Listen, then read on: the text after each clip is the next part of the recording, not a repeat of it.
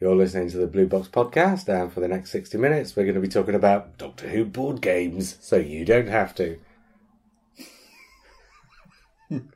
Really? No. Okay, let's do that again. Yeah, because otherwise we have to talk about Doctor Who board games. But we, what is Labyrinth? What's a board game? It's a board game. Yeah, but what do you have to do? Could you do a Doctor Who variation on it? The Caves of Androzani. It could be themed, but it wouldn't. No, it wouldn't be. It wouldn't entail any knowledge. more underworld than the Caves of Androzani. Best board games, though, you wouldn't have to use knowledge, you'd have to use strategy, right? Hmm. There was a Doctor Who Risk, wasn't there? Probably. Yeah, I think so, yeah. if I remember recently. rightly, with Daleks and Cybermen. No doubt. Doctor Who seems quite challenging to turn into board games and computer games. It just doesn't. I think it's too. it's almost like it's too rich uh, a text. It's got iconography, but the actual. Well, the problem with Doctor Who is it does. It's not about weapons, Hmm. and most computer games. Well, not most. Well, yeah, I don't know. Probably most are about weapons, aren't they? There is one new card game uh, called Timeline that I've played. I've played that where you have you have to put things into Come in chrono- slightly closer. chronological order. Yes. Yeah, I played that at Christmas. It's brilliant. Yeah, yeah. So you um you all get uh well something like five cards, and they have events on it like um the Cheops pys- pyramid is built, um the invention of the washing machine, um Isaac You could have picked five examples from Doctor Who. Isaac, Newton, Isaac Newton is born, and on the back is the is the year that it's the exact date it's happened. I mean, it's, it's a license waiting time because there are already licensed versions of it, aren't there? But I don't think there's Doctor Yeah. Who yet. No, and then you have to put it the card. So the, Yeah, there yeah. are cards in the middle. You have to put your card where you think it goes, and then turn it over. And Turn if it over and you're- it gives you the date. if you're So right, you- you're right or something happens. I gotta say, yeah, that doesn't sound all that good to me. It doesn't sound all that exciting. it's it's quite challenging because some of the you end up trying to work out if the washing machine was invented before the typewriter or the other way around. Yeah, yeah. So obviously the pyramids being built goes right at the right Yeah, there. yeah. So you you have to be strategic about putting putting the difficult ones out first because you know that the easy ones. So there's, there's a sort of a strategy to it. Okay, so yeah, yeah, yeah. it is yeah. quite, and some of the the things are quite fun. They're quite obscure and I suppose you could have well. things like when did the siege of Reykjavik take place, Mm-hmm. and then people would have to work out what story it was, and but I, I don't even know. I can't even remember if there was a specific year or just a century I should know it's the forty second century, isn't it? or fifty first. I watched, as I said, I watched Talons of Weng-Chiang last week, and it's very good. Well, it's Time Agent, isn't it? And Time Agent's fifty first century. Okay. and I think they tied that into Yeah. Talons. But I, Um, but I could be half right in that they tied in Time Agents to Talons of Weng-Chiang, but not the century. I think maybe you're right. Hmm, don't know. I just like the dialogue. Because they all get very complicated. As you start throwing in some river song. That's true. Wow. That's what you call a segue. Well, everywhere in. Oh yeah, so we can. Yeah, but I haven't. Yeah, yeah. So I was about to derail the segue by. Okay. Well, you, in Doctor Who, you'd pretty much have to only use things where you actually got a year, wouldn't you? Yeah. As opposed to a century. Because if you have any two events in the same century, then what do you do? Is that a draw? Can you draw? I suppose you could draw. Um. mm, No, I don't think any two dates are the same. Yeah, all right. So you'd have to use things that either have a date or at the very least a year. Well, Doctor Who, you'd use if you could use the whole series. You'd obviously bulk it out with the historical stories. Oh yeah, you'd have a lot of stuff. nicely. Yeah. Well, even if you did it with a new series, you've still got plenty of historicals. You get you could have you could have three cards which are sort of so the events in episode one of Evil of the Daleks and the faceless ones and Yeah, yeah. whatever it is, the war machines, all on the same card. That'd be quite interesting. Or you could have three separate cards, and you have to work out which one of them happened first during that day. Yeah. Hello. All right then. You're listening to the Blue Box podcast, and for the next 60 minutes, we're going to be talking about Doctor Who, so you don't have to.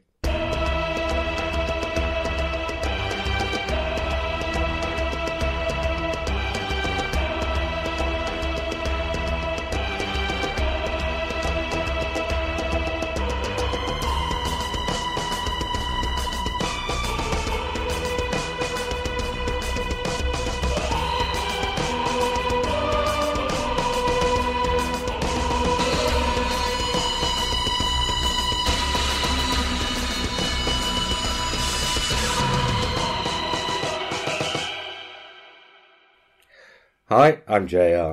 Hello, I'm Simon. Hi, I'm Matt. Um, do you remember? 'cause- It's been a while since our last podcast. yeah, well, that was just things coming up. None of that was planned, and yet things just kept coming up. And there were two good things to, you know, the things were too good to I listen, not I've listened. do. To, I've listened to two of them. Which uh, there was. What, remind me which. Remind me what you've been doing. Well, Elton Townend Jones and Paul Ebbs That came on to talk one. about I listened bits to that and one and pieces. I liked that one. I like that one as well. That was good Yeah. because I'd never heard Elton Townend Jones's voice before. They're Neither have I. coming. they're coming back on in about a month Okay.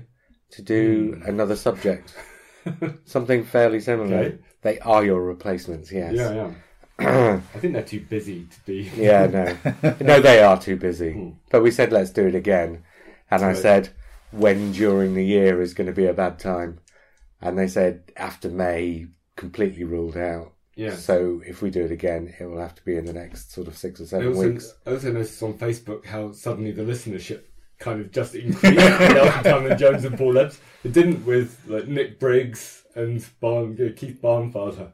That was just like, but Elton Townend Jones, as soon as he, as soon as he retweets it, everyone is listening. Yeah. No, I Or, or maybe they're regular listeners anyway. I think some of them were, but then Keith Keith Barnfather had it on his timeline, Okay, okay. so you probably didn't see that. So basically then you'd what- have had extra. What you're saying is you've had three really three weeks of really high listenerships, but now now it's back. and now we're back a- to the same old group. Yeah. Yes. Uh, slot bucket. Mm. Um, that's weird. Anyway, a few weeks ago, I had an email from um, Adrian Sturrock about his little boy Logan who was watching Doctor Who. Yeah, Okay. I remember. So here's the first of, I'm calling it Logan's Look, Okay. where Logan talks about the three. Well, he he was going to send them in in threes, and here's the first one. And of course, it, he he just got to season 15, so here's the first three from season 16. The Ribos operation, Logan says, I enjoyed it, but it's not one of my all time favourites. I like the fact that the Key to Time segments are disguised. It was very obvious that the Jethrik was the first segment because it looks just like a segment of the Key to Time, but it was a different colour. I like Romana so far. Score, it was okay, 5 out of 10. Ribos Operation, not really a kid's story, is it? No, but I feel similar to him. So Oh, I like Ribos Operation. I'd score it a bit highly, but I have the same opinion. Uh, I hated it when I was a kid, love it now. Mhm. Um, Pirate Planet. The second segment was much better disguised as it was a whole planet. I really liked how the captain was controlled by the Queen using a device. I also really enjoyed the fight between K9 and the Polyphase Avatron. However, I was disappointed that we didn't get to see the Doctor and Romana collect the second segment on screen. Which Yeah. would have been interesting. Score quite good, 8 out of 10. The Stones of Blood. It was good. They made up a creative god. The Ogri were kind of weird because rocks can't normally move and obey someone else's commands. The segment was quite easy to guess because it was a gem which looked similar to the piece of the segment. Score good, 7 out of 10. Fair enough. And Yeah. hopefully we'll have some more of those next time. I've got another email which I'll come to later. And um, because we've not done it for so long, I've got two audios and six films, Blimey. which I may skip through later on in more of a hurry. And because we've been putting this off, Simon, it's two weeks since you watched the Yeah. episode that we're going to talk about. It's three weeks since I watched it, and it's approximately three hours since Matt watched Yeah. it. Yeah. It's not exactly the episode you want to be giving any period of time between. Kind of, there's so much, isn't there? It's quite dense. Yeah. Yeah, I had to go on Wikipedia to remind myself exactly what happens in it It's because an event, there's it's so an event episode. Or events episode. Yeah, Well, we should say what it is. It's a good man goes to war. Oh, really? No, I'm just kidding. I know you're just kidding because you said on Facebook just before we came over that you just watched it. Um, so this is the mid-series break in series 6 Mhm. the bit where it splits off for ten weeks or something. So okay, first time around, did we all enjoy it when it was first on? And prior to three hours ago, two weeks ago, and three weeks ago, how long since we watched it? Matt, your opinion the first time? I was slightly confused by it the first time and slightly underwhelmed. I, I knew it was a good episode, but I think because of the previous two episodes had lulled me into a sense of sort of This is going to be shit. plodding story, and then suddenly you get it's like a jarring change to to this sort of kinetic episode. So, and I think I felt that I felt that sort of judder when I first saw it. You could you could tell it shifted from someone else to Moffat Yeah. in just one week, and that was how I felt. the first And when was the last time you saw it before this time? I think maybe on the week of maybe I watched it a couple of times when it was transmitted. And not since? No. Simon? Mm. Um, yeah, I liked it, but uh, it did feel like loads of stuff being thrown at you. It felt like loads of loose ends which are ready to be, like the ends of fibre optic cables, like flapping around, waiting for their connection. And so you get thrown these bits and pieces that that kind of connect, but you're left with more. So you kind of you get the impression that, that with Steven Moffat, that loads of stuff's been thrown at the wall. So, like Matt said, it was kind of really intriguing and exciting, and lots of stuff to think about. But I wasn't sure it was connecting. If you see what I mean. So I did enjoy it, and and and like Matt, probably the last time I watched it, I w- would have watched it on transmission. Then quite soon after that, to watch it again to try and make sure I got everything from it. Yeah. So yeah, a couple of weeks ago was the next time after that. Well, the last time I watched it, I think I did a big um, binge of pretty much all the Moffat episodes during about the anniversary year or sometime around then. So I have watched it since transmission. And the first time I watched it, I loved it. Because it felt like. Well, back in 1978, when um, Graham Williams was the producer. There was lots of talk, and there's always been lots of talk about should Doctor Who compete with Star Wars, and of course it never did, and it never has. And even when it came back with Russell T Davies, it never really did the Star Wars thing. No. And this felt to me like Doctor Who doing the Star Wars thing. Aesthetically, Yeah, this is even with- Empire Strikes Back. Even with lightsabers. Yeah, this is um, it's it's Luke in the Cloud City in mm-hmm. Empire Strikes Back. Basically, this Yeah. episode. Yeah. So to me, I was like, wow, they went there, they did it. And considering the budgets and all this kind of stuff, and considering that it's mid series and it's got all these plot threads, hmm. I was very impressed with the way it did it. And I really enjoyed the fact that the Doctor isn't in the first 20 minutes. Hmm. I thought that was because it's coming at the end of a run of episodes rather than at the start of a series, I thought, well, that's an unusual thing to do at that juncture. Hmm. But because of what it does in terms of the story, I thought that was a really interesting way to start that episode because it threw you out of your comfort zone. Yeah. And then, like in the Christmas invasion, where you're waiting for Tennant to wake up, you're waiting for Matt Smith to appear because you know he has got something he has to do in this episode. So you're waiting for him to turn up to do the thing. And the other thing I liked about it was for the past five years, we'd been having story arcs where you just drip fed stuff and you don't really find out anything concrete till the last episode. Hmm. But here, presumably because of the fact that they were taking this break of 10 weeks or whatever it was, he wraps a load of stuff up in this episode. This, he wraps up approximately 50% of the story arc for the series hmm. in this episode. Hmm, hmm. And he essentially doesn't really start any new ones, any new threads. What he does is he said, right, this is where these threads are going. We don't need those anymore, but the other threads are the threads that are now going to define the whole of the series as opposed to this half of the series. So he wraps a load of stuff up, which, you know, nobody had really done in Doctor Who since it came back. Mm. And that felt weird and new and unusual and satisfying as well. So I've got to say, the first time I watched it, these were all the things I was thinking, mm. and I was really impressed by it. It's like a new. f- It's almost like a new form of episode, almost like a hmm. juncture. Yeah. Yeah, it was like because because they were having this break, and he obviously knew this break was going to be in it before they started making the series. I mean, variously people have said, oh, they were struggling, so they had to split it up because they couldn't get the episodes done. There's no way hmm. that they split it arbitrarily afterwards. This series was always going to be split like this because there's no other way that it would work the way the story works. Hmm. I mean, it's not like they suddenly wrote this episode at the last minute to account for the split Yeah. Hmm.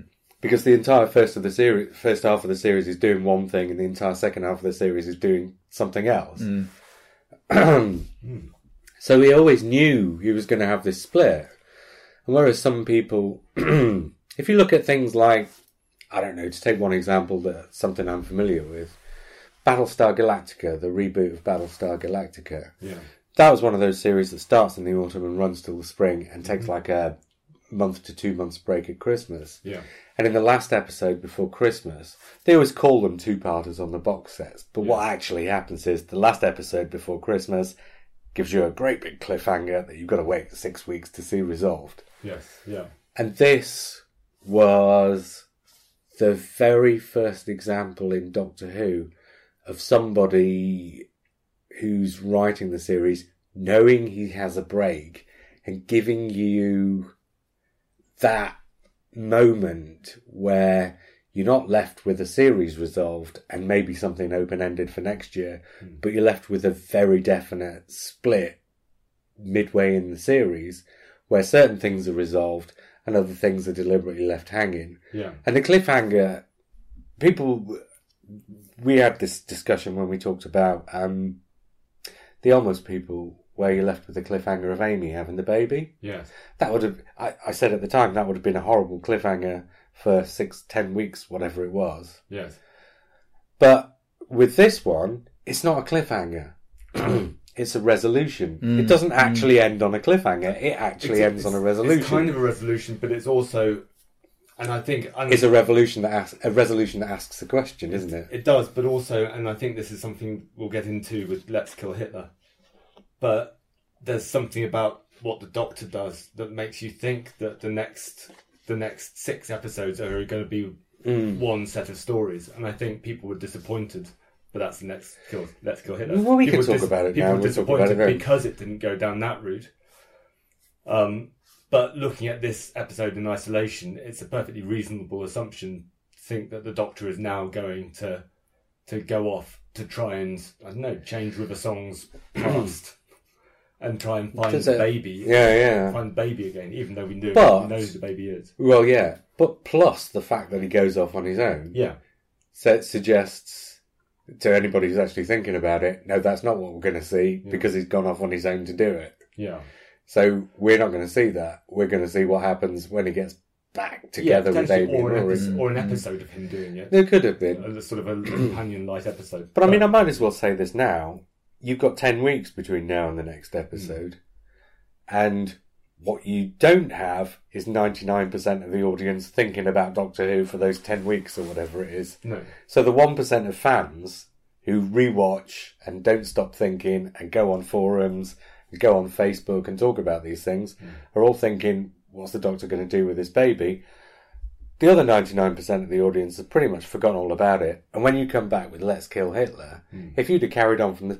Moffat doesn't carry on in the same place. no, In the second half of a two parter, yeah. he's certainly not going to do that it's very 10 weeks it's later. very like Steven Moffat to do what he did. yeah, exactly. Um, I, I yeah. probably wouldn't say that Let's Kill Hitler is the ideal sort of leaping on point for the series because it does rely. I mean, there is Oh, yeah. there is element. There are obviously elements of the River Song story that come back quite heavily in there and are very confusing. But But- but having said that- know, we haven't got that far. Doctor Who at this point has a guaranteed, Hmm, pretty much yeah. audience of 8 million people. Yes, And that's not a different 8 million people each week. There are 8 million people who are watching every episode.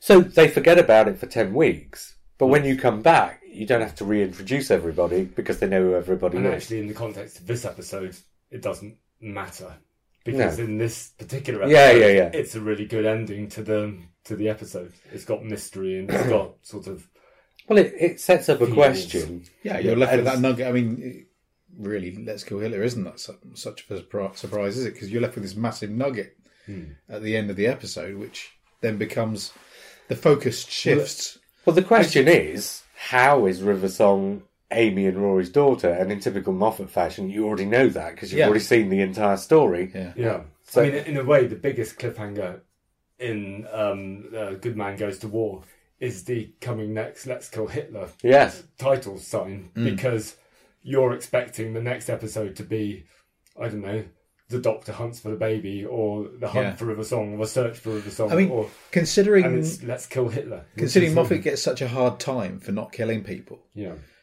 He just kind of assumes he just says, "Well, the baby was born and it has this life, and we know how the life ends up. Therefore, that's how it is." Yeah. And of so the next time we see, we just see a window into that life. Yeah. Yeah, we see that that life does happen. But there's no Yeah. there's no yearning to change any of that because the doctor already knows that that's what the that's the girl's life. Yeah. In, in, in that, that that moment when um when you know River Song tells him who who she is and he's got the realization, you can almost see the cogs were and there's obviously there's who she is and who she is to Amy and Rory and all that sort of thing. But there's also the oh, so that's your life. Yeah, I think there's still a sadness in there because Hmm. effectively Amy and Rory have move will move on without having a baby. So That- they don't. but that's what I mean. That's- baby, that's- but they discover they've always known their baby Yeah. because they grew up with their baby, but thinking that they're the best friend or Yeah. their best friend's the baby, and then they knew. That's the kind of my point that you know for But- all the people that say that Moffat won't kill people off, Yeah. but he doesn't hold got- back on no, doing no. some- Oh yes, yeah, It's yeah. quite a bitter pill to yeah, swallow. Yeah. Yeah. I'm not quite sure if the doctor's sort of gleeful reaction, like "No, it's fine, everything's fine," is appropriate in that sense because it's still. I think it's still a pretty, For a pretty me- cruel thing to happen. Weirdly, for me, it kind of works because the Doctor's got this big view, this big world view Hmm. Yeah, of yeah. time. the bigger picture. He's got the bigger picture, yeah. So as far as he's concerned, oh, that that's her life. That's Yes, well, that'll yeah. make sense now. And, oh, this is who she is now. Yeah, And the that's doctor what always gets excited, not when something that should emotionally excite him happens, but when something that intellectually exciting happens. Absolutely. in which in which case maybe Amy and Rory, and this is maybe in a later episode, maybe they could have picked this up from somewhere because they seem I wanted to, they seem to yeah. Mm. not be affected so much by it when they discover. And we'd And, and I think I think it's been acknowledged by Steven Moffat possibly that they didn't quite get they didn't quite get the resolution right in that in that sense. They Well, should there's Right, lines, then, isn't there? and there's reasons given, Mm. but I think that I, I think it's one of those things where also he's got to remember he's writing this ostensibly for hmm. children, yeah. and children don't want to see a series about the hunt for a baby when they're expecting Daleks No, and Cybermen. So he was always going to have to shove it to one side, and the argument therefore is not did he do the story right, hmm. but should he have done that story? You also, you also can't have a baby on board the TARDIS. so But- Rory and Amy running yeah. around with the baby is Well, yeah, yeah, yeah. just But then my answer to that is I've just said this episode is Doctor Who doing Star Wars. Hmm. And what's the. Star Wars is all lightsabers and Jedi and mystical talk. But right at the heart of Star Wars is a brother and a sister who grew up not knowing each other. Hmm. So much so that when they first meet each other, they're just about ready to hop in the sack with each other yeah. and it's about neither of them knew their father. So much so that at the end of the second film, the big revelation is, oh good God, that guy I've been wielding my lightsaber at is my dad. Hmm. That's the big thing in Star Wars. None of those people knew each other when they were growing up. No. This is Doctor Who's version of that. Yes. It's no different whatsoever. Hmm. Yes, but without Luke Skywalker's no when he discovers it. I think No, but there is. When we the- watch Let's Kill Hitler, there Right. is a there is a no moment in Let's Kill okay. Hitler, Hmm. Okay. but people just forget it Okay. because Well, people think there should have been more of a no moment. As I said, that might come when when I rewatch Let's Kill Hitler. Yeah, which we'll obviously be doing for the next. And the other thing as well that people forget, I think, and I've said this many times, the entire pregnancy, Rory has no idea that Amy's pregnant, and Amy has no idea that Amy's pregnant. Right. And a large part of bonding with your child is going through the nine months of gestation when you're mentally and emotionally preparing yourself to have a child. Hmm, okay. So just thrusting a baby into Amy's arms at the start of A Good Man Goes to War, and then an hour later or whatever it is, it dissolves into milk. She has not bonded with that baby in that time. Rory has not bonded with that baby in the time. I know it sounds a bit cold, Hmm. but if you're going to be as dispassionate as to say this is not a story you should have hmm. told, hmm. or not in this way, then you've also got to look at that fact that they have not bonded with the baby. But that is sort of shown on screen in kind of television terms that they have they bond with the baby quite quickly because you see you see there's quite a touching scene with Rory holding the baby and bringing Yes. it back to Amy and then But it's- the three of them and then the conversation with the baby. The baby is quite central. but So in, in real yes, terms, because yes, they've got they to sell the moment when yeah. it dissolves into milk. Yeah, yeah. But if you look at it dispassionately, that's quite superficial. Yeah. You know, relative to spending nine months Yeah. waiting for the baby to arrive. Hmm. So you've got to take all these things into account. And should he have told that story? I I don't think he's got any less right to tell that story than George Lucas tells the story of Luke and Leia and mm-hmm. mm. Darth mm. Vader, essentially. And he tells that across six films in the end, because you then get three films about Anakin growing up to be Darth Vader. Yeah. Yeah. But you know what I'm saying? Yes, yeah. That's the whole backbone of Star Wars Yeah. is the story that Steven Moffat's telling across Series 6. Mm-hmm. But he does it in a timey-wimey way because it's Doctor Who. Yes. So, other things about the episode. Um, We haven't said what we thought about it this time we watched it. Oh, true. Okay, let's go around and say what did we think of it this time. I'll, I'll start. I liked it slightly less Okay. because I still like it a lot. Some of the things that didn't bother me before, because now I've watched it like five or six times, the things that didn't bother me before uh, are sort of slightly take a little bit more precedence hmm. over the things that I like about it hmm. because then if you've watched something six times and you've got niggles, Yeah. those niggles are there every damn Right. time. Yeah. So, do you know what I mean? Yes. So that I got two or three, not very big, but little niggles, mm. and they're the things that sat with me when I watched it this time. Right. Matt, I liked it more, and I think I liked it more because we've I've seen more Moffat now, and I'm sort of watching it in isolation because for whatever reason it's been like a month since the last time we recorded the podcast. Because I'm watching it in isolation, I know Moffat's stories a bit better now. Um, I also know some of the characters, so I know Strax and Yeah. Astra, so I'm more comfortable in their presence. I know what they're there for. So they were sort of fixed points, and so it didn't feel like a sudden. You know, you were talking about it, throwing yeah. things against the wall. A lot of the things that were being thrown, I recognised now, and in fact, the lurchy moments now, which I didn't feel on the original, were when other characters came in towards the end, like the pirate came in towards the end, and mm, the mm. Sontara and the, the the Silurians. There's a weird shot of a group Oh, of yeah, Silurians fighting. So they felt weirder now than they did before because it was just Vastra Strax coming in, and that felt normal. I think. So I uh, yeah, I kind of I liked it a bit more. Simon? Mm. Um, it's interesting you say about all those different species and that all coming together. I mean, uh, yeah, I felt a little bit when the pirates turned up. I thought, Yeah. okay, and then the Spitfires turned up, and it's like, Oh yeah, the Spitfires turned up. yeah, That really was sort of yeah, a little jarring. Yeah. But uh, I thought it was interesting that it's doing that in the middle of a, well, like you say, it's, it's kind of a semi, um, you know, final episode, if you see what I mean, a mid-season climax. Mid-season, mid-season finale. Yeah, um, quite brave to do all that and have all these elements coming together. But yeah, like I say, that I don't know. You get it's a funny thing, isn't it? It- It's it's trying to figure out whether all this stuff is thrown together. It's like when you see people where they get, take an ink blot and they can turn it into something. Hmm. So is all this stuff being thrown together and then made sense of, or is it all there for a reason? And I think that's what I spend my time trying to figure out. Oh, I don't know. I thought it was all there for a reason, really. Yeah, no, no. It's one. Yeah. I, I, I think that's that's like you say. That's getting used to Steven Moffat's writing. Yeah.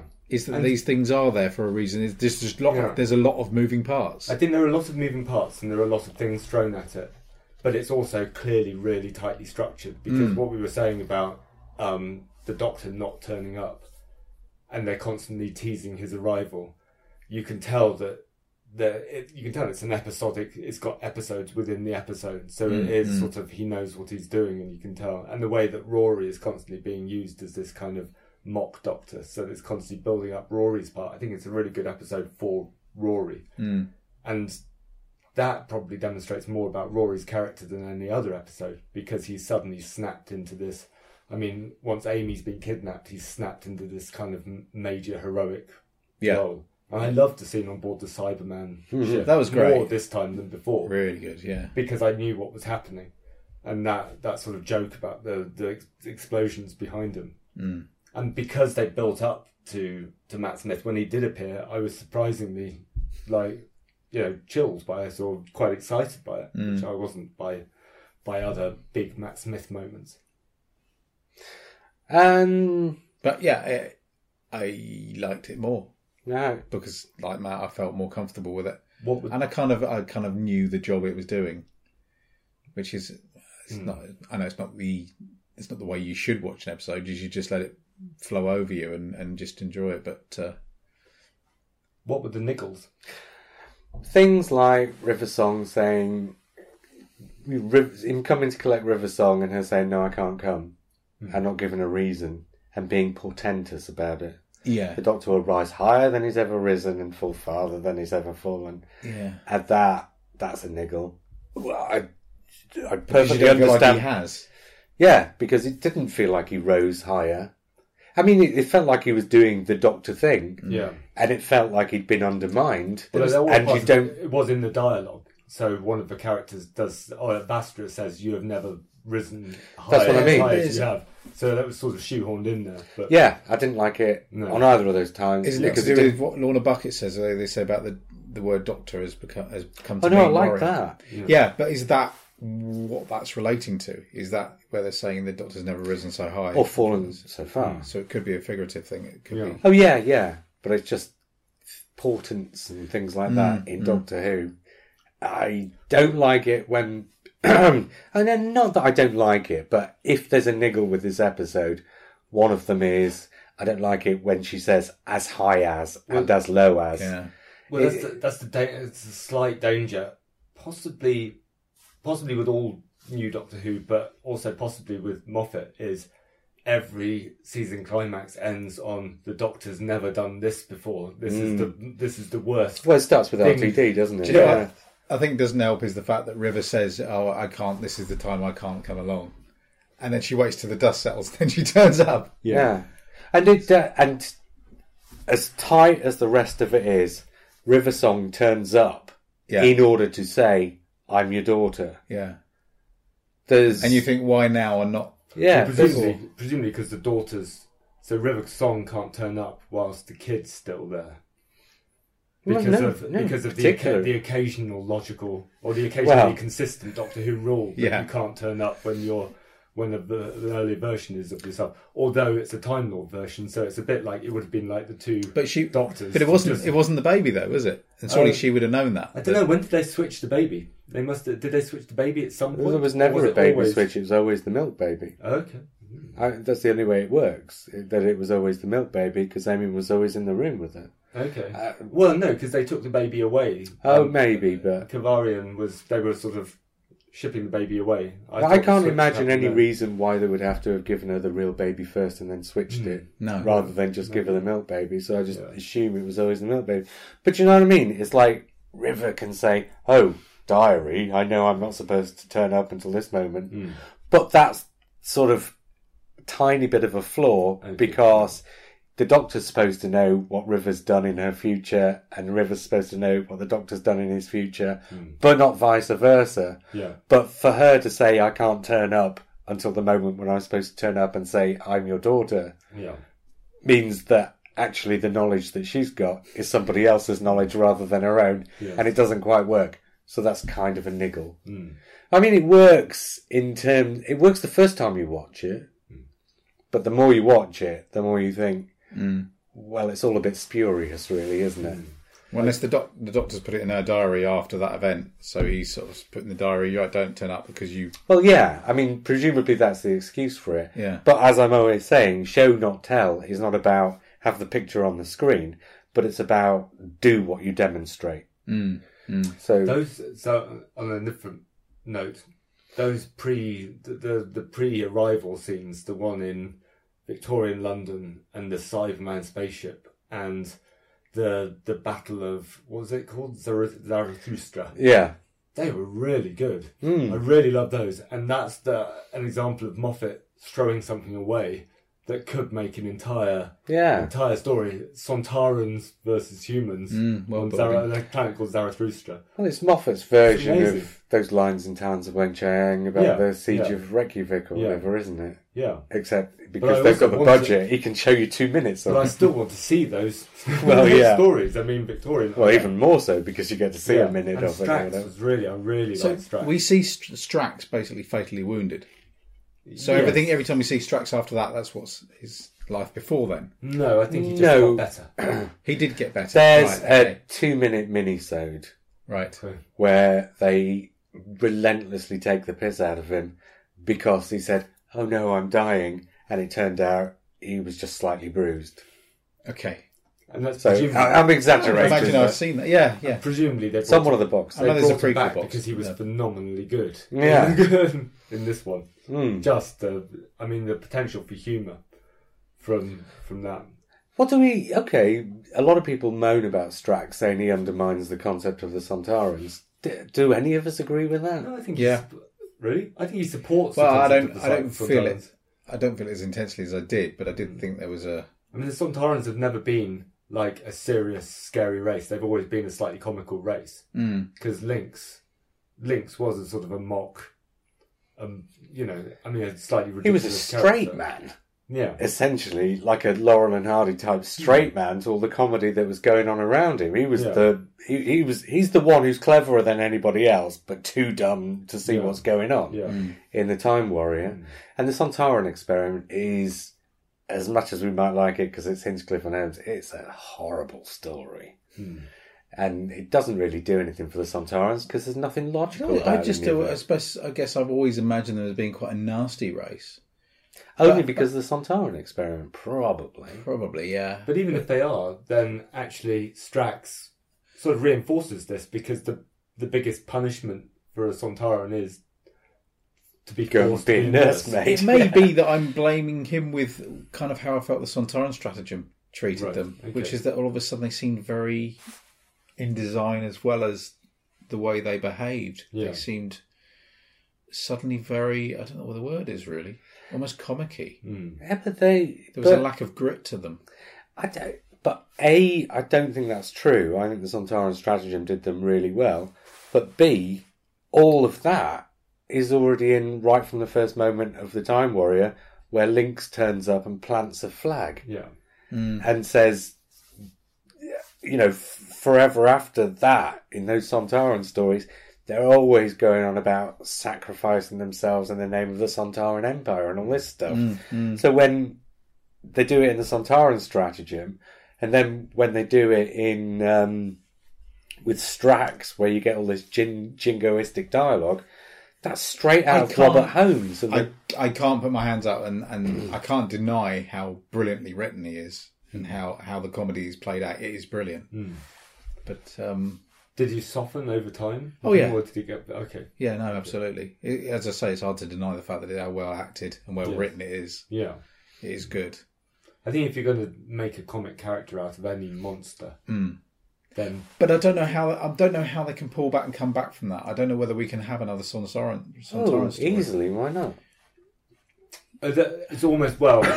the I think the thing that supports your worry, Simon, is that scene in is it Time of the Doctor with Yeah, the two, they're the two Yes. comic Sontarans, and that is them bringing Sontarans back, and they turn out to be both like And- Strax. and So that weirdly- kind of belies the in in inverting that, it's a mm. bit like in um, Return of the Jedi. They were going to have a forest of. I think I've said this before. They were going to have a forest of Wookiees. They weren't going to have mm. Ewoks. right, Then they said, "Well, what that will do is that'll undermine Chewbacca's character." right, yeah, So in the same way, if they make all the Sontarans comical Sontarans, mm. it undermines what they've done with Strax. yes, yeah, Because he has been taken out, and obviously they're clones, and they're all supposed to be very similar. But he's been taken separately and been living maybe- with humans. Well, it's Maybe been so it's maybe- been sorry. four years now Yeah, since the last was gonna time we saw Strax. yeah. It's a distance of time. Might, Yeah. they just Yeah, need a, okay. they just need a story. And with if- really moodily shot Sontarans, and then suddenly it will become, or there's the redesign of Sontarans. Mm. And really, to say, oh, if you've got a comedy Sontaran, you can't have serious Sontarans after that, is, without wanting to sound rude, a bit stupid if you can have stories where you've got comedy Yeah, humans no, and then serious humans. Absolutely. oh, I'm stupid then. But um, yeah, no, absolutely. I'd like to see it. I'd like to see it kind of pull back and, and let's get a, a good meaty Sontaran story. But there's, I, I don't think JR's argument quite holds up because the Well, it's an between comedy humans so- and humans are more aliens are slightly more generic. That's the whole point. Sontarans more than anybody because they're clones. But the new series makes them less generic, and particularly Steven Moffat has made them less Mm. generic. And this is what Russell T Davies and Steven Moffat have both done: is that they've both built universes. Mm. Yeah. They've not set Doctor Who anywhere in time and space, but it's always had a fixed universe to come back to. Mm. And part of having a fixed universe to come back to is that you no longer do look at the aliens as generic. yeah, And this story has another example of that, or the next episode will too, in that the silence. yes. I think it's in the next episode where there's a line about the silence being a religious order, or was it in this episode? it think was. It was in this Yeah, I'm pretty sure it was. Yeah, I know it's either in this one or the next one, and I can't remember whether I saw. I'm it. sure No, the silence being a religious order isn't that in um, uh, Time of the Doctor? No, it's reiterated it- in Time okay, of the Doctor, okay. but it's said either here or in Okay, Let's I Kill can't Hitler. it being in. Oh, maybe I'm getting mixed up with the monks because the monks is Yeah. something. Oh yeah, well it'd be in the next episode then. Let's kill the, Hitler. the argument about the Sontarans is probably belied more by Cybermen because Cybermen can be really stupid, Mm. like they are. I mean, these Cybermen in in this episode were Hmm. really pretty thick and easily defeated. But then in later episodes, you can have sort of scary Cybermen brought back, or if just a redesign of the Cybermen. I know. Yeah, a I retro it's- redesign with the the Mondasians. Oh, and they're really scary. They're really good. Hmm. I want to watch that again. Well, you go and watch it after we've left. Yeah, Anyway, my, my worry about something is, is is something I'm aware of. you're you're working on it. I'm working on You're, it. you're Yeah. seeing someone about it. Um, what about Vastra then? And I'll preface this by saying, back in the very first Silurian story, we of course had the triad, hmm. where one of them is not against the humans, and one of them is very belligerently against the humans, hmm. and kills the one who's not against the humans. So the Silurians, unlike the Sontarans, who are a clone race, Silurians are already set up hmm. to have more of a facility for empathy and what have you. And individuality as And, uh, well. uh, yeah, yeah, so they're, yeah. They're, they're set up as individuals, so you can believe that a Sontaran who's on her own in the Silurian. London Under- Silurian who's on her own in the London Underground Would adapt. would adapt and then thrive in Victorian London, particularly with the Victorian sort of sense of discretion. So you just put a face veil on and you look perfectly normal. Yeah, yeah. Yeah, I liked So, it. I thought yeah. it was great. Mm. Yeah, And yeah. again, again, I agree with ninety nine percent of fans who's who really want to see a spin off series of Vastra in Victorian London solving kind of Ripper Street style fantasy murders. It'd be great. It'd be really good. I think the thing that says that that won't happen is yeah the masks. Yeah. Those Yeah. actors, the the guy who plays Strax and um, Neve McIntosh would have to be every working day of the week Hmm. in at four a.m. getting their masks put on. Do you know what I mean? Yeah, that's true. That's like this is people have often Oh, said, why can't you have an alien as a companion? Hmm. For exactly that reason. But they- big finish or comics or But they do. Yeah, so, but I mean, finish, yeah. But on the other hand, Star Trek does exactly that. But if you look at the masks and things like Star Trek and Babylon 5, they're specifically designed so that they're Yeah. easier, not easy, but easier to put on. Yeah. I think, actually, if you look at the masks that um, Strax and Vastra are wearing by about the Snowmen or maybe the one after that, hmm. they're already starting to look like cheaper masks, Right. Okay. easier to put on. Probably for the very reason that when they first appeared in that story, hmm. Yes. or when they, or rather in Sontaran Stratagem hmm. and Hungry Earth, when they designed the masks, they're thinking of them as one-offs. Mm-hmm. And now they, they they're coming back once or twice a season. They're thinking, well, we can't really be dealing with this all the time. Mm. So I think there is a change there already. it would make a great series. Yes. Yeah. But or it, one of the reasons it would make a great series is because as Vastra is always a guest in Doctor Who, she never actually gets to solve anything. Yeah. There's a um uh, a series on Netflix. Can't remember what it's called. where it's uh That's how you tell an anecdote. it is it's a husband and wife, and the wife becomes a zombie. So the husband's killing people to feed his wife Okay. on the quiet. And there'd be an element of that to it, wouldn't it?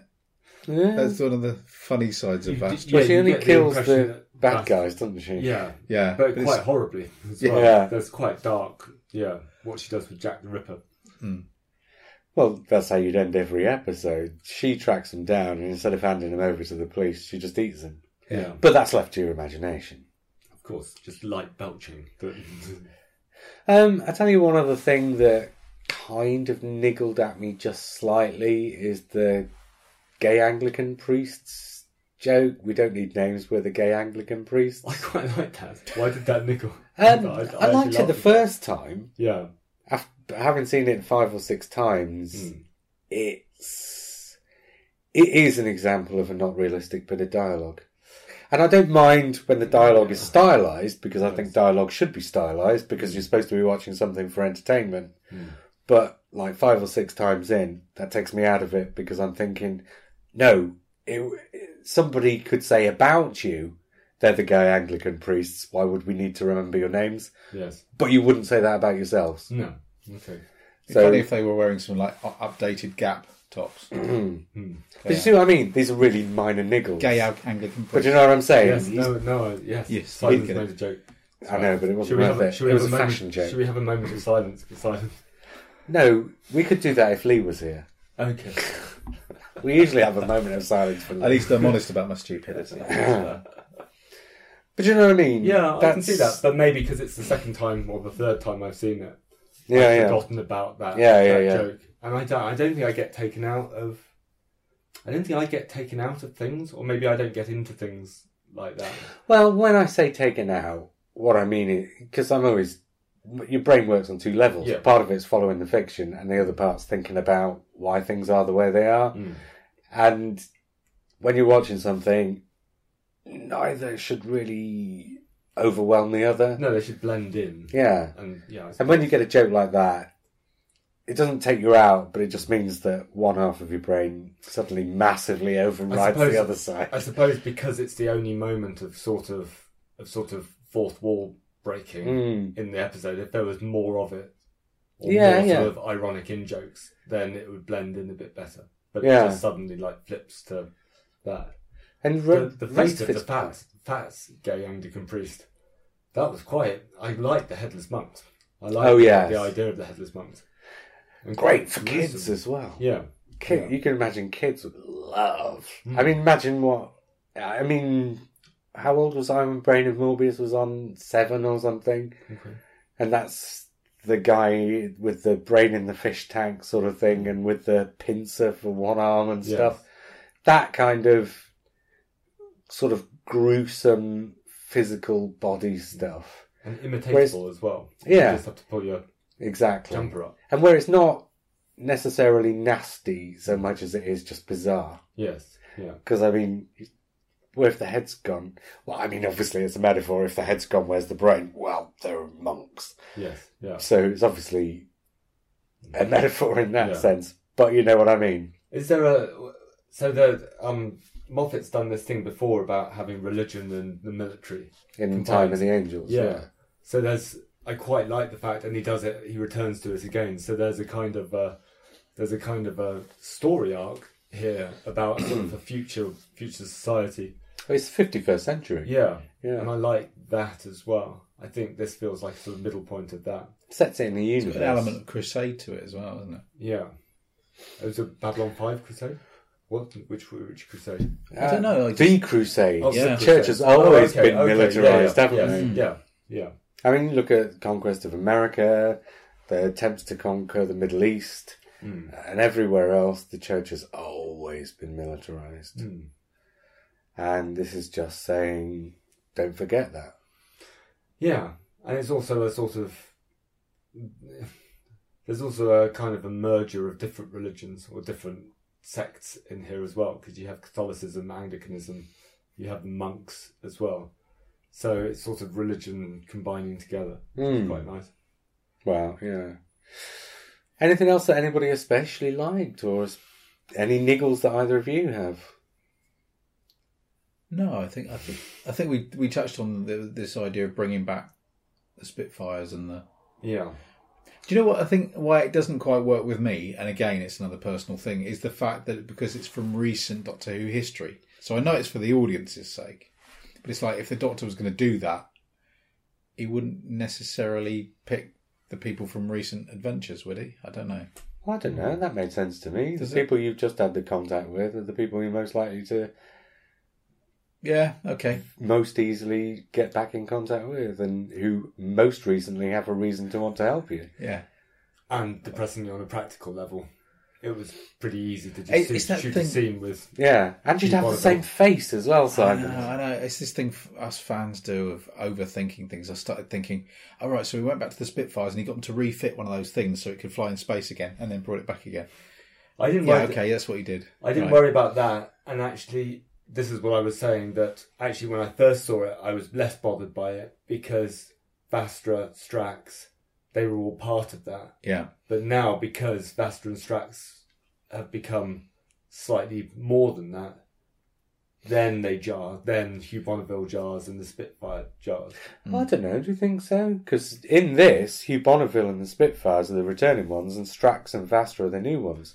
But now they're all returning ones. Yeah, but Hugh Bonneville's returning for like a brief Well, brief yeah. second and the Spitfires for brief seconds. So it's sort of I don't know, and the uh, and the, the that moment with the Silurians, just the the normal Silurians, that sort of That's slightly odd. Yeah, I couldn't quite work that out. But then that's the Star Wars moment, isn't it? Yeah, That's your uh, here's an alien race on screen with weapons. This only made more sense than say in. Well, uh, it did make sense, I suppose. in the Big Bang. Pandora, yeah, Yeah, Pandorica Open, sorry. Yeah. yeah, when they it, all but, but it congregated the same- together. I think it was the way it was shot because I had the same thing with the Pandorica opens. Mm. They obviously sort of shot them separately from Yeah, the story. yeah, yeah. And I think because it, you just cut to you just cut to it, and it just looks like they've shot it separately. It's Mm. not blended in very well. I think the Hugh Bonneville moment was blended in quite well, Yeah, even though it was obviously shot at a different time. Mm. But I don't know. It's just the way it was cut to. mm. Mm. But I like the way they do it. I like the the way that Moffat did it with um, Van Gogh and Churchill as well, and bringing them back for for the, Mm. the final episode. I- what about then the revelation about River Song being Amy and Rory's daughter? I, d- is that a story? I mean, I've said my piece. I Mm. think this is Doctor Who doing Star Wars. Is that is that reasonable? A story for Doctor Who to tell? Because I mean, I know I I don't was. see any reason why there should or be a story that Doctor Who couldn't tell. Mm. Really. So yeah, I'm fine with it. I mean, I think I'm fine with it now. I'm interested to know how fine I'm going to be with it in future episodes. So at the moment, it feels like a revelation, and I'm looking forward to seeing what happens to that revelation. Um, and has it has it actually explained the the regenerating girl at the end of of um, uh, the Impossible Day of the Moon. story Yeah, yeah. yet? Have they explained that yet? No, is that, happens explained- in Let's Kill Hitler. so that explains it in the next one. So there's still sort of loose ends to tie up. So well, as I'm watching this, if I was watching it in isolation without knowing what happens next, With you with, watching this, you can put it all together in your head, but you Yeah. need it confirmed, and you get it confirmed in the next episode. yeah, okay, So that's the question it leaves you with: Yeah. is what I think has just happened the thing that I think has just happened? right, But I mean, it's all pretty obvious that it is, yeah, but you just need it confirming, and that's what the next episode does essentially. yeah, But then the next episode throws in throws in the incarnation you don't know, in order to in order that even though it's only confirming things that you already know, Mm. it throws in one extra element so that you still do get a surprise after all. I quite like the the way it ties the Doctor into Amy and Rory much more closely because I've always liked that relationship, that three way relationship between the Doctor, Amy, and Rory, and this ends adds another dimension because the woman's basically the River Song basically in a long term relationship with the Mm. doctor. So the doctor's discovered that his parents in law are also his best friends at the Yeah, same yeah. time, and that's that's quite It's nice. nice. Yeah, I like it. Yeah, yeah. It's another example of Steven Moffat saying, "Right, Doctor Who always does the thing where it's this. Let's see how we can change that without changing it." So essentially, the relationship that you see on screen between these characters is the relationship that you've always had, but on paper, and therefore informing some of the decisions but not necessarily so obviously that you notice it.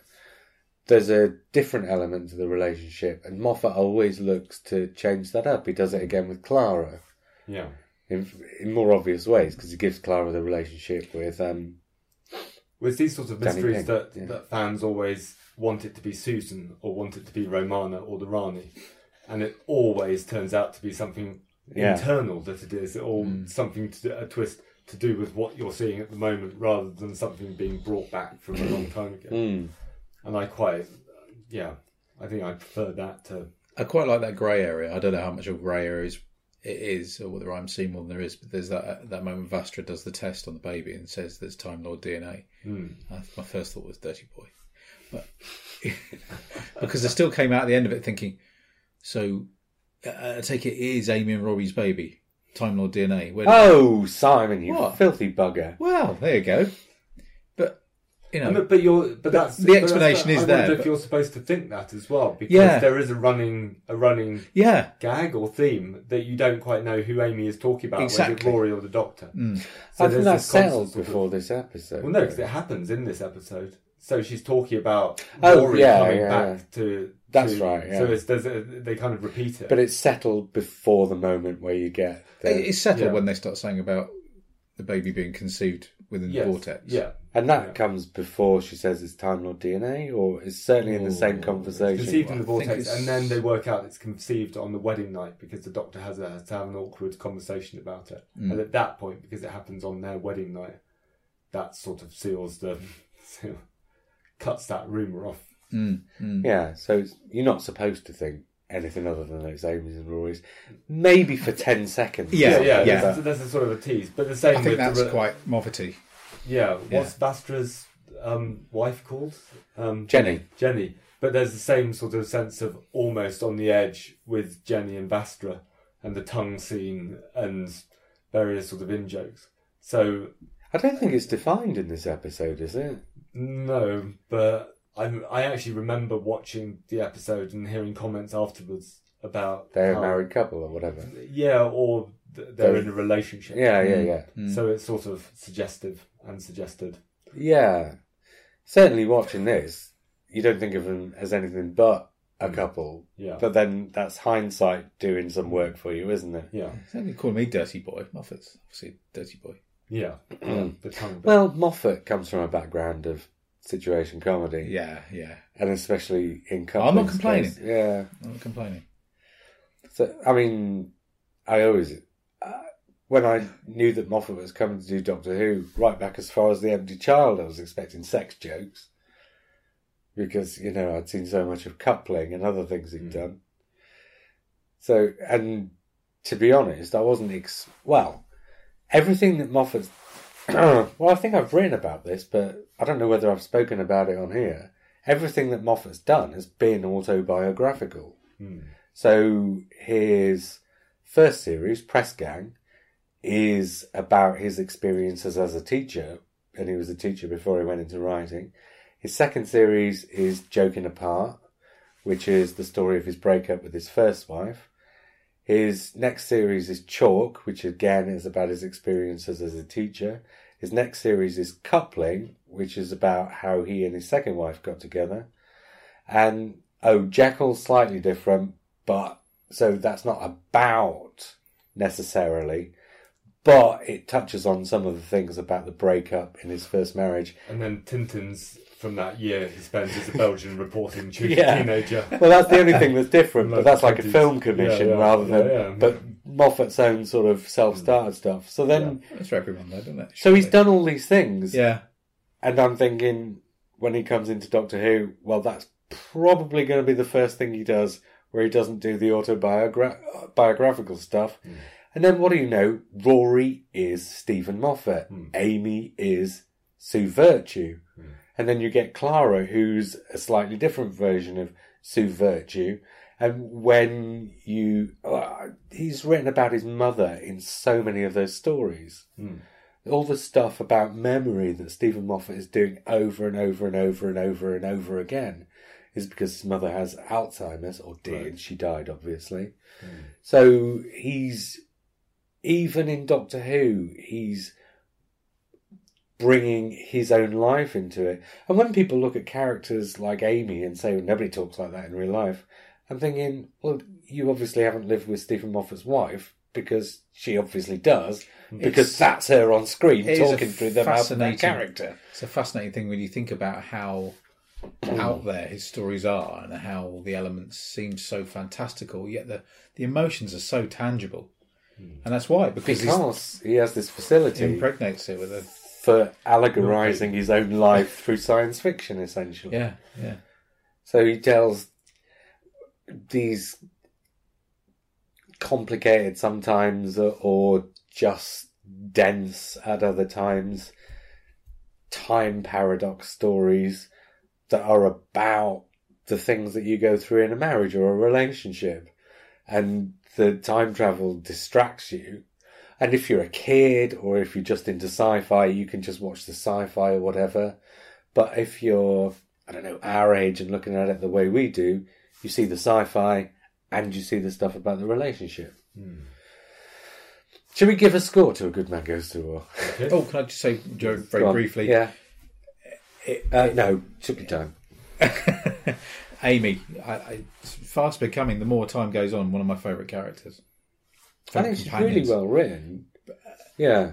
Yeah, we've said before, hmm. she is she's a broken character. She's Hmm. got all this stuff to deal with. Well, this is something that Steven Moffat does that a lot of fans of the classic series don't like. In the classic series, they stick a bunch of characters in front of you and you're just supposed to like them. Hmm. Steven Moffat sticks a bunch of characters in front of you and says, You ain't necessarily supposed to like this person. You're supposed to empathise with them. You're supposed to obviously want them to win the day, but you ain't necessarily supposed to like them in the way you would hmm. somebody who's not given that character depth.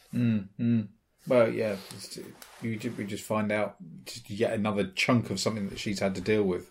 It's no wonder at the end that she becomes this kind of an impervious creature who has a real job with owning up to the fact of how she feels about her husband. Hmm.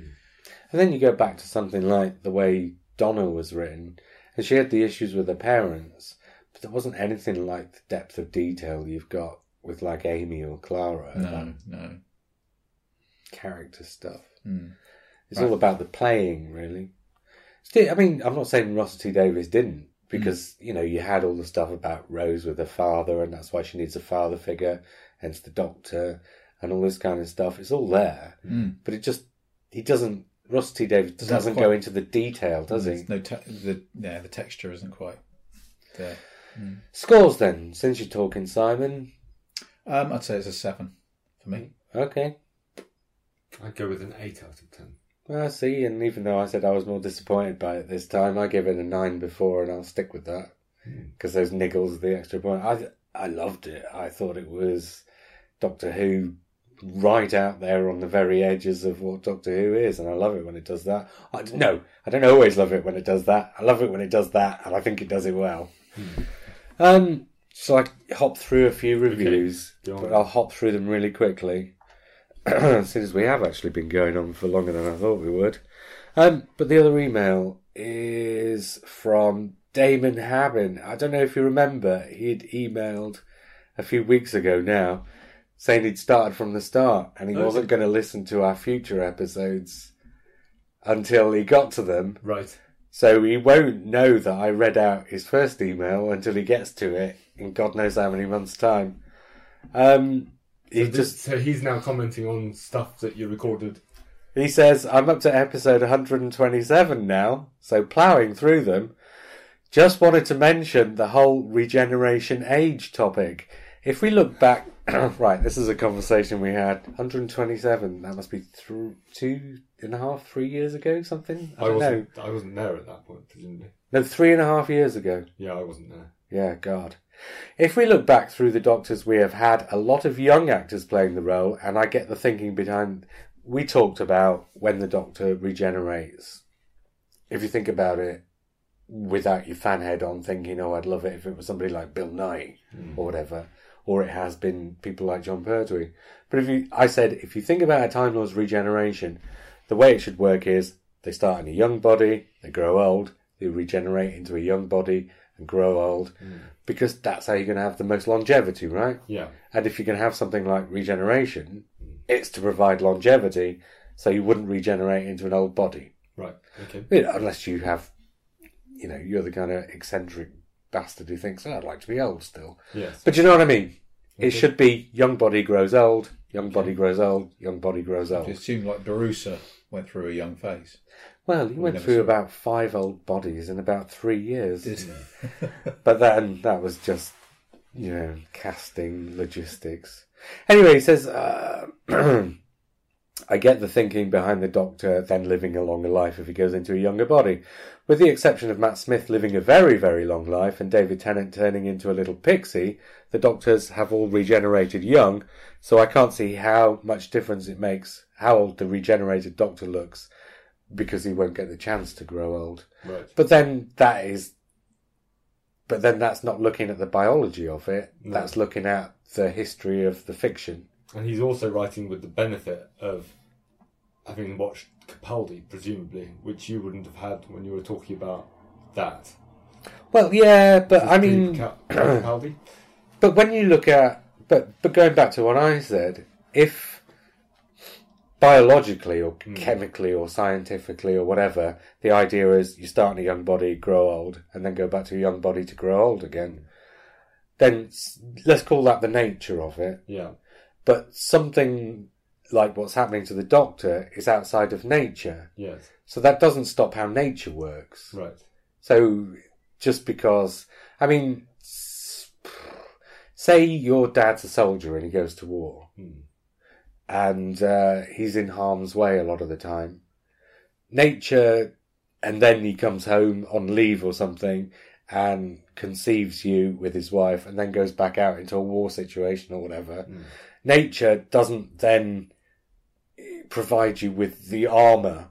Hmm. because your father's in war situations. Yes. Nature doesn't look at that and say, well, if your father's in war situations, then you probably will be too. Hmm. So you need to be big and tough and strong. Right. Nature just makes you what nature would always have made you. Yeah. And the thing that's happening outside of that is external to what nature's doing. Right. So in terms of the Doctor Who situation, I'm saying biology says you should grow old and then regenerate into a young body to grow old again. Yes.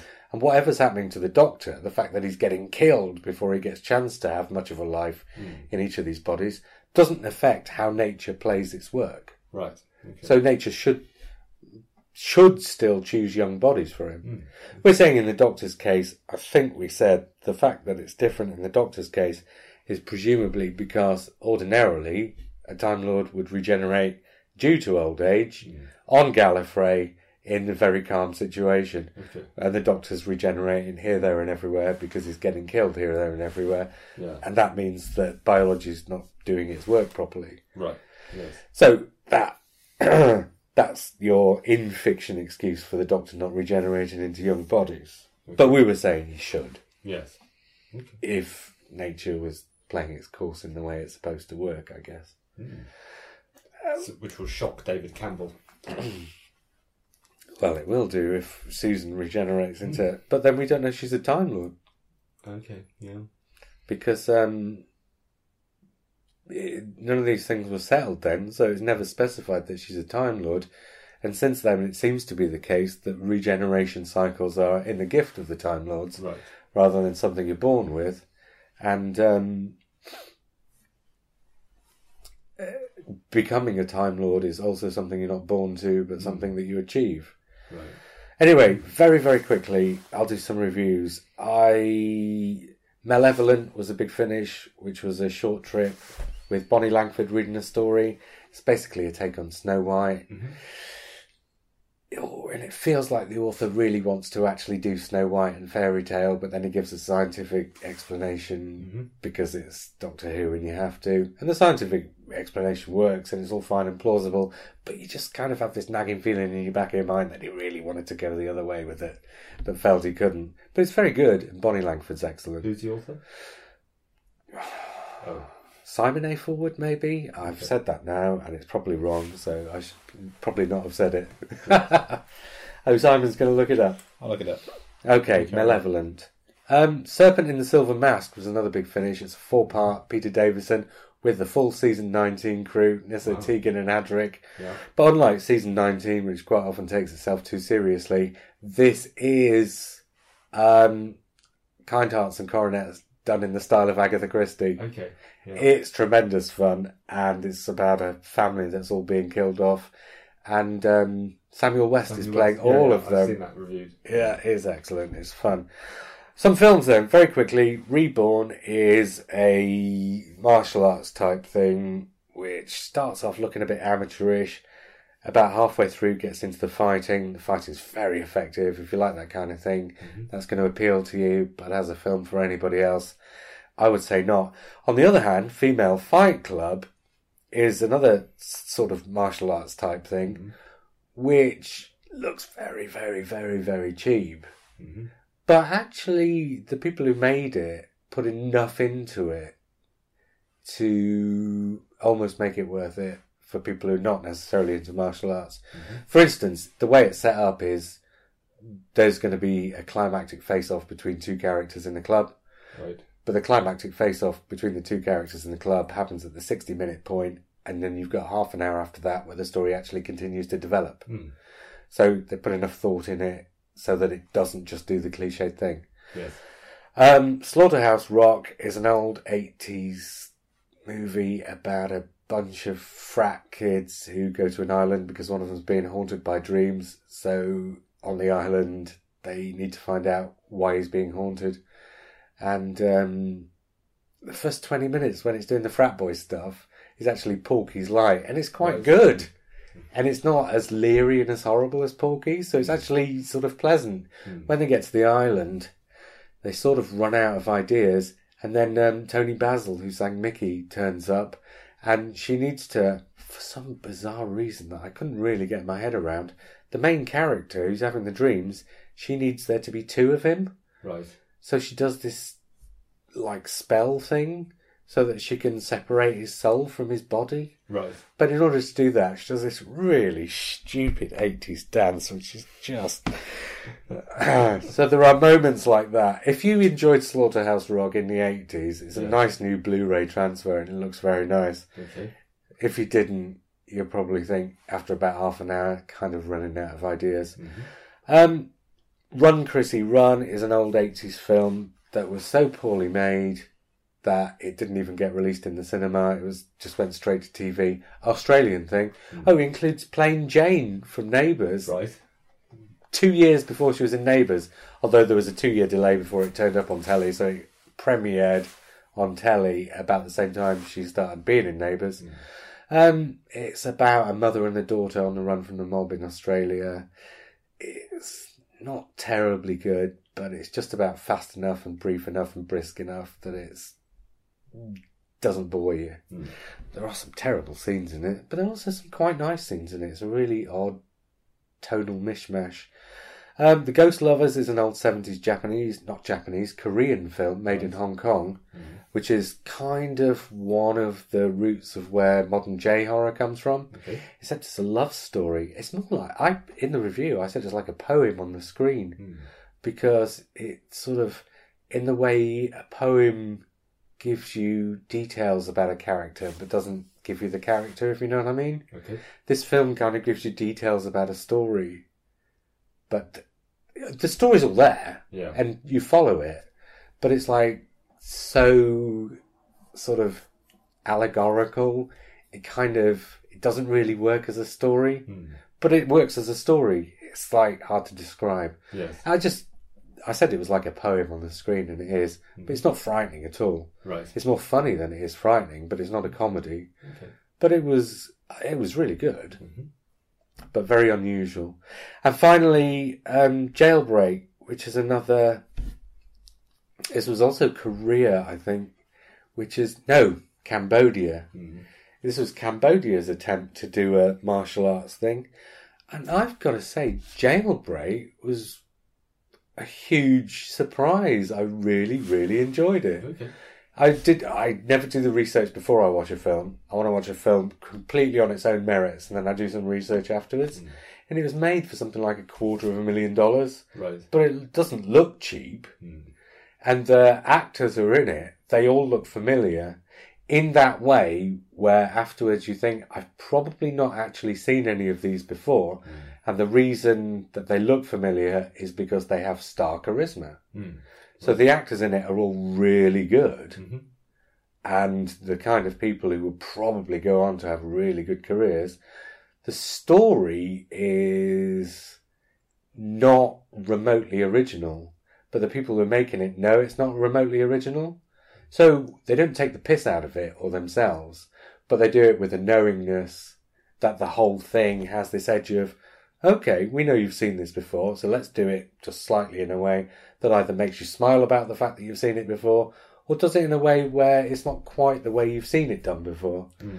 And it carries on like this throughout the whole thing, and it has some really hilarious bits. Hmm. And the relationships between all the characters are in it feel really real and natural.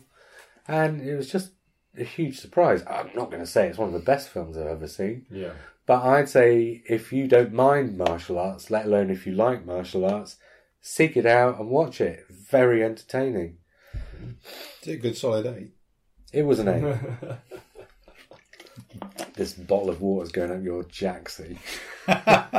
Well, not not at this moment, Yeah, listeners. yeah. Uh, it was Simon Forward. Oh, it was? Yeah. Uh, good.